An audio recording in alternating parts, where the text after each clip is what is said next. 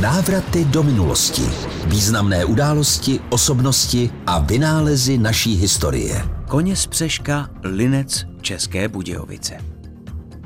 Koně spřežná dráha z Českých Budějovic do Lince se začala budovat jako první železnice tohoto typu v kontinentální Evropě.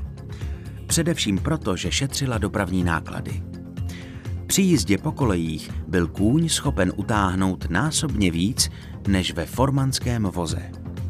S myšlenkou koně z přešky přišel stavitel František Josef Gerstner, jenže její realizaci zbrzdili napoleonské války.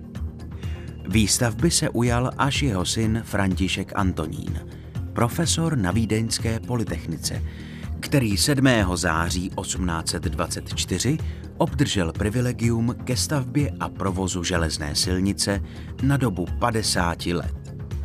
Stavět se začalo v červenci následujícího roku a pravidelná doprava byla zahájena 1. srpna 1832.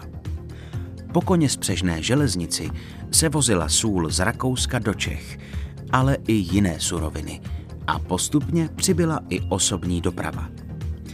Na trati dlouhé necelých 129 kilometrů bylo 10 zastávek, na šesti z nich bylo možné vyměnit unavené koňské potahy za odpočaté. Cesta trvala 14 hodin. Vozy z obou konečných vyjížděly pravidelně v 5 hodin ráno a křižovaly se u hornorakouského Kerschbaumu.